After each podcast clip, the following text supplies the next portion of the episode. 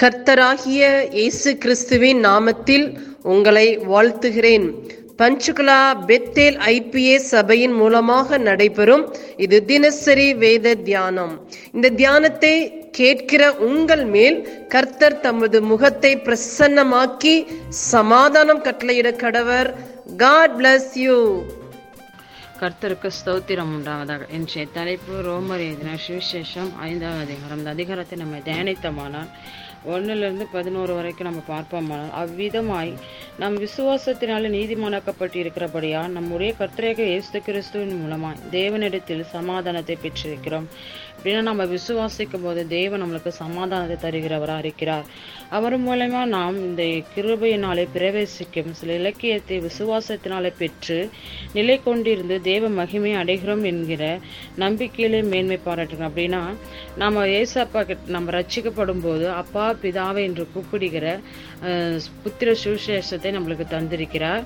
அப்புறம் என்னன்னா, நம்ம தேவனுடைய சந்ததியில நம்ம போய் நம்ம பிரச்சனைகளோ நம்ம சொல்லும்போது உடனே நம்மளுக்கு பதிலை தருகின்ற தேவனா இருக்கிறார். அப்படியே 3வது வசனத்தை பார்ப்போம்னா, அது மாத்திரமல்ல, உபத்திரமும் பொறுமையும் பச்சையும் நம்பிக்கையும் உண்டாயிருக்கிறது என்றும் தாங்கள் அறிந்து உபத்திரத்தினர் மேன்மை பாராட்டு. அப்படின்னா ஆவின் கனிகளில் பொறுமை, நம்பிக்கை இதெல்லாம் இருக்கிறது. அதே போல் நம்ம உபத்திரம் வரும்போது தான் நம்ம பொறுமையை நம்ம மேற்கொள்ளுகிறவராக இருக்கிறோம். நம்ம தேவனுக்குள்ளே வாழும்போது உபத்திரம் வந்தாலும் பின்காலத்தில் நம்ம சந்தோஷப்படுகிறவராக இருக்கிறோம். அப்படியே 5வது வசனத்தை பார்ப்போம்னால், மேலும் நமக்கு அருளப்பட்ட பரிசுத்த ஆவியினாலே தேவ அன்பு நம்மளுடைய இருதயங்களை ஊற்றப்பட்டிருக்கிறபடியினால் அந்த நம்பிக்கை நம்ம வெட்கப்படுத்தலாது. அப்படின்னா தேவன் நம்ம மேலே வைத்திருக்கிற அன்பை இதை காட்டுகிறது. அப்படியே 6வது வசனத்தை பார்ப்போமானால், அன்றி நம் பலனற்றவராக இருக்கும்போது குறித்த காலத்தில் கிறிஸ்து நம் அக்கிரமங்களுக்காக மரித்தார். அப்படின்னா நம்மளுக்காக தேவன் மரித்தார்.